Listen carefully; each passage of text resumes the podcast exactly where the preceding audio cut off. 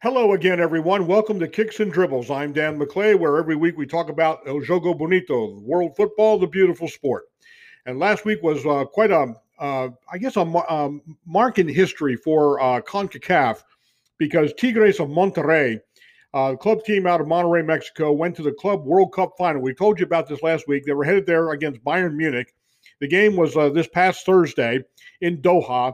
Uh, quite a quite a thing indeed. Uh, the stadium was about, it looked like to be 25, 30% full. Uh, fans were wearing masks, obviously. It was great to have fans in the stands uh, watching this match. Now, a lot of people were saying, oh, Bayern Munich is going to take Tigres of Monterrey, box them, press them, starch them, and send them out. Well, guess what? It didn't happen that particular way because uh, I think Bayern Munich forgot about the coach of Tigres, Ricardo Ferretti. Yeah, Ricardo Ferretti is quite the man. He is a, um, a, a tactician, a strategist, and he knows how to make a team work for what he needs. And uh, this uh, this this game was really something to watch because Tigres left it all on the field. They have nothing to be ashamed of. They uh, came away one nothing uh, losers to uh, Bayern Munich, and the goal by Bayern Munich basically was off of um, high pressure by Bayern Munich into the attack zone that uh, resulted in a shot the uh, Tigres goaltender went down, blocked it. Rebound came out. Um, came out a little bit harder, I think, than most people anticipated, and uh, came right to the Bayern Munich man, and he had an open net from about five yards just to just guide it in. So, uh, in that respect, it wasn't a an, an, amazing goal or anything like that, but Tigres played a great game. Uh, Tigres played a smart game. They uh, got a little physical toward the end but they were trying to, in, in, desperation to, to press the situation. And when you're up against a team like Bayern Munich, you you pull out all the stops. So, Tigres, uh, I take my hat off to you. You played a great game. Uh, second place is nothing to um, be sad about uh, with this particular situation in Qatar. So, very good. Uh, congratulations to Tigres on a great effort. And uh, we will see what happens next year. Bayern Munich is the uh, world Cup of Clubs champion in the world uh, with a payroll like that and a team like that, and uh, just a great uh, overall team. Uh, they're gonna they're gonna give you everything they got. So uh, Bayern Munich wins one nothing in that uh, particular game. Staying with the Bundesliga for just a moment, still no word yet from Hertha Berlin on their new coach. You remember they let their coach go several weeks ago, and Arne Friedrich apparently is still in the caretaker role for the team. they are treading water still about one to two points above relegation in the Bundesliga. So uh, Bundes or uh, Hertha Berlin had indicated they were going to name a new coach uh, in a few days, right after they let the other one go, but uh, they did not uh, jump on it right away. So apparently, Arne Friedrich, for the moment, has got the job. Let's see how long it lasts. French international Oliver Ntcham has been um, out since January the 2nd over at Marseille. Now, remember, he was playing up at Celtic in Glasgow and doing very well. And they just wanted to get him some more playing time. And uh, he was asking for more playing time as well. So off he went to Marseille on a loan. He apparently is doing fairly well. And the, the deal will become permanent if Marseille wants to keep him. And apparently Marseille is uh, is liking what they're seeing. Uh, the cost is going to be 4.5 million uh, euros if they decide to sign into a permanent contract. We'll find out about that at the end of the year. Over in um, Serie A, Napoli Napoli pulls off a great win this past weekend over Juventus, one nothing. Whenever Napoli and Juventus get together, it's kind of a, a real grudge match because you've got Southern Italy against Northern Italy. That's basically what it boils down to. And there's no love lost. Trust me, between these two teams, no love lost at all. And um, however, with Napoli getting that victory, they may have won the uh, the battle, but they may have lost uh, another couple of battles because uh, two of their players are now uh, injured for the moment. Uh, David Ospina, who's a, an excellent goaltender, uh, he was hurt during the uh, pre-match warmups. Later diagnosed with a first-degree adductor injury in his right thigh. They'll say he'll be out for about two games. Then how fast he comes back is another story. Now, on another side, Hirving Lozano. Any of you who follow CONCACAF soccer and Mexican League soccer have heard this name because this guy plays on the Mexican national team, and he's very, very good. Uh, Hirving Lozano suffered a second degree right hamstring injury, and he looks to be out for a month uh, because of this injury, which is going to put that about the middle of March. Now, he could come back uh, slowly to Napoli, but What's that going to mean for his Mexican national team? Because CONCACAF is going to start their qualifications toward the end of March, first part of April. This could be something that Mexico, El Tata, the coach there, is going to need to deal with. Okay. Lozano is a good player. He's a part of that Mexican national team that's very, very good. And so we'll just see where this all lands as time goes on. But again, Hirving Lozano out for a month with Napoli uh, because of this um, hamstring injury. You know, hamstrings, we all know. If you played football, you know a hamstring injury does not heal overnight. Okay, a hamstring injury takes takes uh, uh you know rub downs, it takes uh, time. Uh, it, it's going to take a lot of you know a lot of time to to, to heal this correctly. So uh, Lozano out for a month with Napoli, and then we'll find out at the middle of March where he stands as far as uh, national Mexico team action. So we'll see what goes on there. Good luck to Gennaro Gattuso, who is doing a great job at Napoli, by the way, since he got hired. Uh, oh, yeah. Uh, you remember the name Diego Costa? Of course you do. Anybody who follows world football knows about Diego Costa. He left um, Atletico Madrid there in December, said he was unhappy, terminated his own contract, and uh, just up and walked away. He's now a free agent. Nobody knows where he is. He's probably in Spain still somewhere. Uh, rumor mill, of course, is crazy with potential teams that might be trying to lure him. There's money and figures being floated all over the place uh, to try and get Diego Costa to come to their team. Uh, even Palmeiras of Brazil is trying to hire or trying to get Diego Costa on a contract. Now, you know, Palmeiras was the one that went up against um, Tigres of Monterrey in the uh, semifinals of the uh, World Cup of Clubs and uh, and uh, Tigres beat them one nothing after Palmeiras had beaten Santos in the Club Libertadores final. So uh, so Palmeiras comes to the surface again, and apparently Abel Ferreira. Now, if you don't know Abel or haven't seen it or don't know who Abel is, Abel is kind of a kind of an excitable kind of guy. Um, loved it when he played. He was a great player. Uh, he is now the coach of Palmeiras and is obviously doing a great job he apparently got somewhat red faced in anger when at a press conference it was suggested that the team had been talking to Diego Costa about bringing Costa all the way to South America to play in uh, Sao Paulo with Palmeiras. He got uh, somewhat fit to be tied, you might say. And without going into details about what he said in Portuguese, and I couldn't repeat it in English if I wanted to, um, it just it, it, got apparently got got a little bit uh, heated. So Costa, uh, Diego Costa I can probably say with somewhat certainty is not going to be going to Palmeiras in Brazil. Whether he stays in Europe or not is another story. Um, I, I, would say there's going to be a team out there that's going to get a little influx of money, and they're going to hire Costa to put up front. And if I were if I was a coach of whoever gets this guy, just put him up front there and say, get him the ball because this guy can score. Okay, I don't care what age Diego Costa is, he can score and he is a he's good at playmaking. He will give you 100%. Yeah, sometimes he gets a little out of hand with his acting and all that bit of fouls and this, that, and the other. But the guy can put the ball in the net. There's no doubt about that. So Diego Costa is out there floating around somewhere and looking for a uh, looking for a team. So I guess just like remember what happened with Ibrahimovic when he uh, was a free agent, the soap opera with Diego Costa is continuing. All right, very good. Moving on, let's check the leagues uh, around the world. Mexico League, Toluca doing great here at the uh, outset as they are uh, 13 points, and America is right on their tail with 13 points as well. Of course, America's got Siboldi as their coach, the former um, Real Madrid coach. So I would expect America to be uh, neck and neck with Toluca there. But right on their heels are two other teams, Tijuana and Santos of Torreon. Now, the thing about Tijuana and Santos these past five games, they are undefeated. Yes, that's correct. Tijuana went 3 0 2, while Santos went 2 0 3. And on Sunday, this past Sunday, Santos defeated their arch rivals. Yes, they're nasty arch rivals from across the way, uh, just on the other side of uh, Coahuila State there in Mexico. They defeated Rayados of Monterrey 1 to nothing.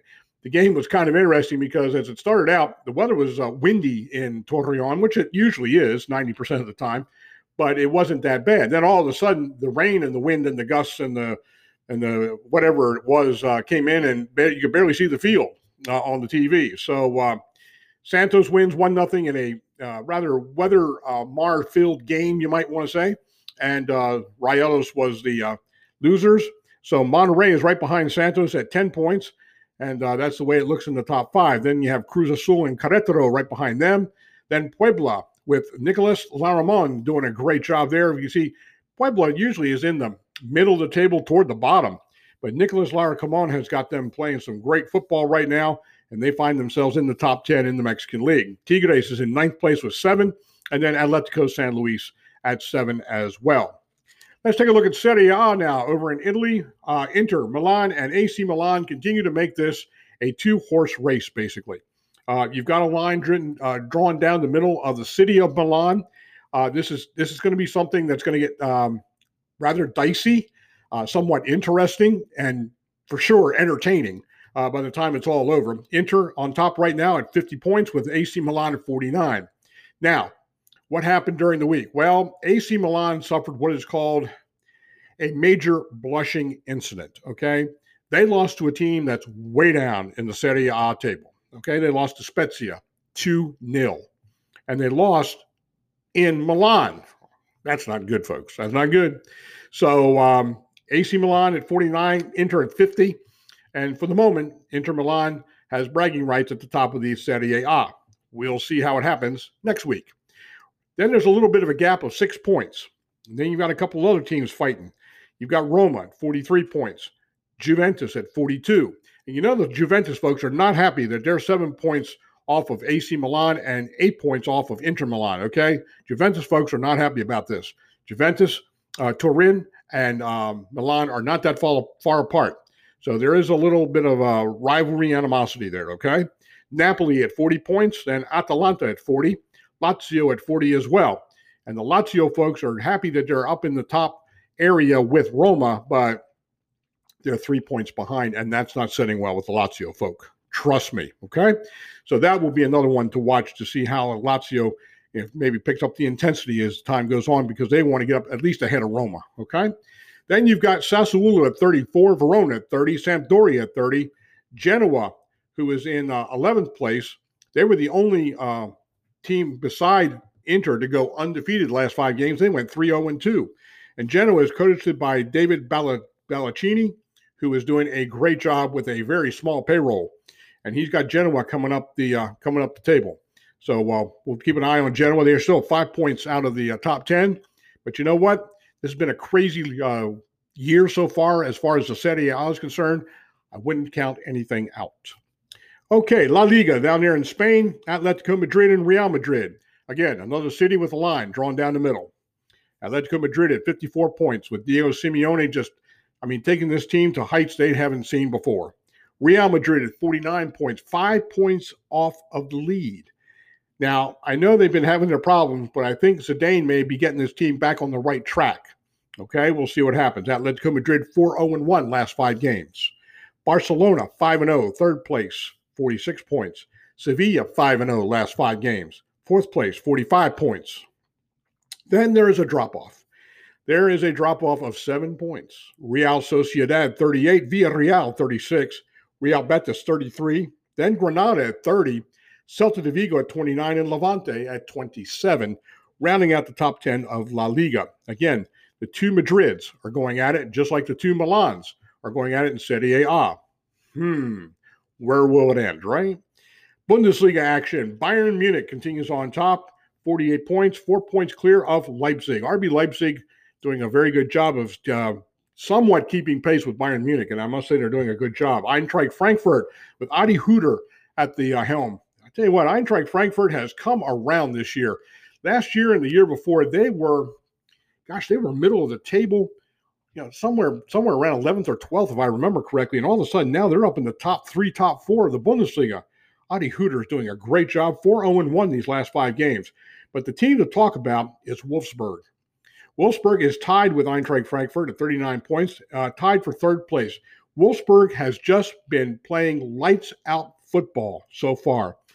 Well, and part of the reason, Oliver Glasner. Oliver Glasner is a Austrian guy who just has taken this team and put them on his shoulders and said, "Here we go." Uh, 4 0 1 last five games. They're doing very well. Part of the reason they're doing well is uh, they're six foot six Dutch forward. Yeah, that's right, six foot six. Kind of hard to miss him with a with a ball in from a corner kick, right? Uh, 14 goals for Wout Weghorst.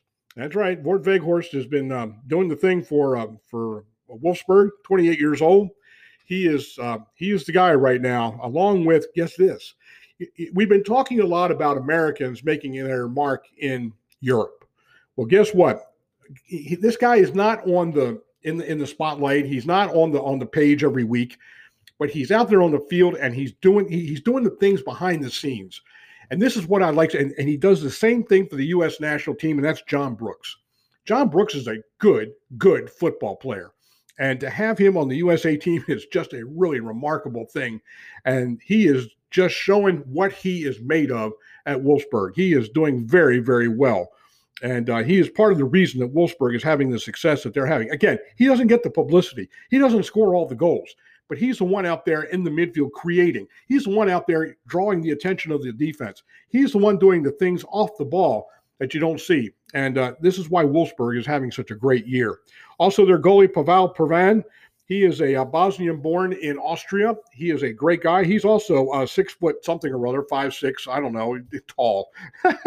and uh, he is uh, doing a very good job in the net for uh, Wolfsburg. So the Wolfsburg team is a team to watch on. Um, they're say that, let, let, let's just say they're coming up the outside rail okay, in the Bundesliga. I don't know if they could catch Bayern Munich. They're only nine points off of the lead. Uh, Bayern Munich could hit a couple of rough spots, and all of a sudden, boom, uh, there's Wolfsburg uh, knocking on the door. See what happens. But uh, Wolfsburg doing very, very well. And I want to say, Oliver Glasner, keep up the good work, bud. Okay, uh, Leverkusen is right behind Wolfsburg at 36 points. Then Dortmund at 33. Yeah, they've been hitting some real big hiccups lately, but uh, I just get the feeling that with the talent that Dortmund's got, along with American Gio Reyna and Erling Haaland from Norway, um, you know, uh, Dortmund's going to turn this thing around and make, make, make, a statement here toward the end of the year. Uh, Mönchengladbach at 33, Freiburg is at 31, Union Berlin is at 30, and Stuttgart at 26. We talked to you about Hertha Berlin a few minutes ago, and they're uh, still haven't named a permanent coach yet. And they're, as I said, they're treading water uh, down there by the uh, relegation zone of the Bundesliga table. You know, the Union Berlin folks are kind of happy about that for sure. Okay, looking at Ligue 1 down there in Dons de France, uh, we got Lille uh, up in front. And I mean, to tell you what, Christopher Galtier doing a great job with this team. Uh, 55 points for Lille, PSG at 54. Okay, Pochettino's still kind of, you know, in that new uh, new realm. He's still trying to get used to some things. Now, PSG's got a big, big game coming up this Sunday. It's not Champions. Champions League is this week. We'll tell you about their match in a few minutes with that. But they've got a big uh, Ligue 1 match coming up this Sunday, the 21st. Yeah, it's Monaco, and it's going to be at Parc des Princes in Paris. And trust me, if we didn't have this pandemic, whatever it's called, going on, um, that place would be packed to the rafters. Um, but PSG Monaco is a great match, and this year it actually means something because Monaco is sitting five points back behind PSG in the top four. Um, this will be a game to watch. If you can get it somewhere, it'll be somewhere on TV. Um, PSG Monaco this Sunday. It's going to be at three o'clock Eastern time. Okay. Pochettino there with PSG. Then Lyon is right behind PSG at 52 points, Monaco at 49. Then there's a big drop off after the top four. Uh, in fifth place, Rennes at 38. Then Lens, Metz, Montpellier, Marseille, and Angers round out the top 10. Just want to give a shout out to Frederick Alderete there at Metz. He's doing a great job. Metz has been uh, hanging steady in that top 10 of Ligue 1, and uh, Alderete is doing a, a, great job there. EPL, Man City, 53 points. Uh, Pep Guardiola's got this team playing lights out football. Of course, with the talent he's got, I would expect it, and they are doing very, very well. But you know what? I still don't. I still have confidence, I should say, in man, in Ole Gunnar at Man U. Uh, Ole Gunnar is a very quiet man, uh, goes about his job. And as I said a few weeks ago, y'all were grumbling about a month ago about, oh, what's Man U going to do? How are they going to replace Ole Gunnar? Who's, who, who, who can take his place? Blah, blah. Why were you talking like that? Okay, because Man U was not, you know, putting up the victories that you wanted. Well, guess what? They're now in second place and they're right behind Man City. I know they're in second place, and I know you're discouraged about that if you're a Man U fan, but don't be. Okay, Man U still got quite the talent. Bruno Fernandes is amazing. He's lights out. And so, uh, but Pep Guardiola has got this team playing uh, excellent football at Man City. Uh, Man U's only seven points off the pace. See what happens. Okay. Again, another city with a line drawn down the middle. Leicester City, 46 points. The Foxes continue to hang in there in third place.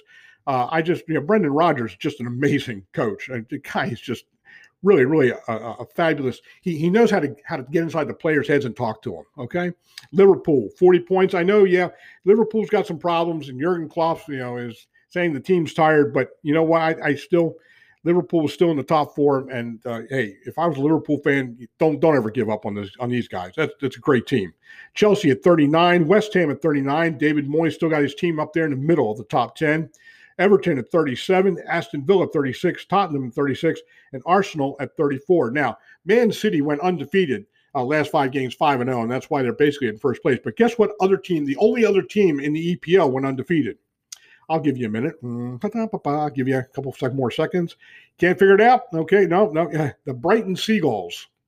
Yes, you heard right there in 15th place. That's correct. Yeah. The Brighton Seagulls, last five games, 2 0 and 3. Holy smokes. And who they knock off the other day? Knocked off what? Man, uh, Man United, I believe it was, or Liverpool, or one of them.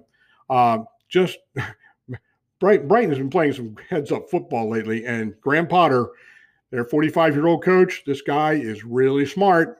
So uh, I like, you know, I, I realize that Brighton doesn't have the payroll that all these other teams have.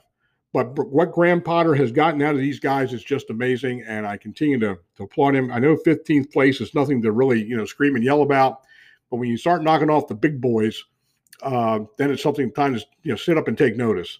Uh, congratulations to Graham Potter for a good good season so far, although numbers wise it doesn't show it. But uh, the Brighton Seagulls, 2 0 3 the past five games see how that uh, see what happens there. All right, very good. Let's take a look now at what's coming up this uh, this coming week, and we got Champions League action. Will be on Tuesday the 16th. Barcelona against PSG at Camp Nou in Barcelona. For TV, you might want to try TUDN or Univision. Uh, CBS All Access is going to carry it. Also, it's at three o'clock Eastern time. Uh, another game on uh, Tuesday the 16th. RB Leipzig is going to be hosting Liverpool. And um, that game is, I believe, is going to be in Budapest, Hungary. And that's going to be on Galavision, and that'll be at 3 o'clock Eastern Time. Then on Wednesday, the 17th, you've got Porto hosting Juventus. This will be interesting because obviously on Juventus is Ronaldo. And guess where Cristiano is from? Uh huh, Portugal. Uh, yeah, they're, they're, somewhat familiar with him in Porto. So it'll be interesting to watch that game. And then uh, also on Wednesday, you've got Sevilla uh, hosting Dortmund which will be a very interesting matchup. Sevilla is on a tear right now. They are playing some lights out football. And uh, uh, Dortmund, uh, obviously having a little stumble there, here and there. Uh, I trust that Gio Reyna and Erling Haaland will be gunning for this game. So uh, that will be on Galavision on 3 o'clock Eastern Time on Wednesday. Then on Thursday, uh, we've got Europa League starting up, the final 32. Got some teams playing there that are known to everybody in and around Europe and uh, that will be on TUDN and Galavision at one o'clock Eastern and three o'clock Eastern. We're going to have a double header there. Then on uh, Saturday, uh, Liverpool and Everton are going to tangle uh, in the EPL. That will be a game to watch for sure because Carlo Ancelotti's got Everton moving up the table very slowly, and uh, Jurgen Klopp needs to hold his position there in uh, the top five of the EPL. So Liverpool and Everton playing on Saturday. Then on Sunday, of course, I mentioned the PSG Monaco game. That's at 3 o'clock Eastern Time at the Parc des Princes dans le Paris. All right, very good. And then also want to mention for you, and I know this is kind of far off, but uh, you know everybody's talking about how the U.S. men's national team is going to have a busy March and April, and nobody sees anything on the calendar. Well, uh, there is something on the calendar. On the 28th of March, USA will be playing Northern Ireland in Belfast. Uh, Ian Baraclough has got his team um, warming up and getting ready for the USA team. Um, that will be in Belfast. Be a good game. Uh, Northern Ireland is not a, a, team to sneeze at. They will give you a full 90 minutes. They have come around in the past years. They are a team to watch for. Now, I'm not going to say they're, they're going to be coming up and become a Germany or a France. What I'm saying is they will give you a tougher game than, say, anticipated in the past. So, uh, USA, Northern Ireland, might want to put it on your calendar. That'd be March the 28th. That game will be at noon Eastern Time in Belfast, Northern Ireland.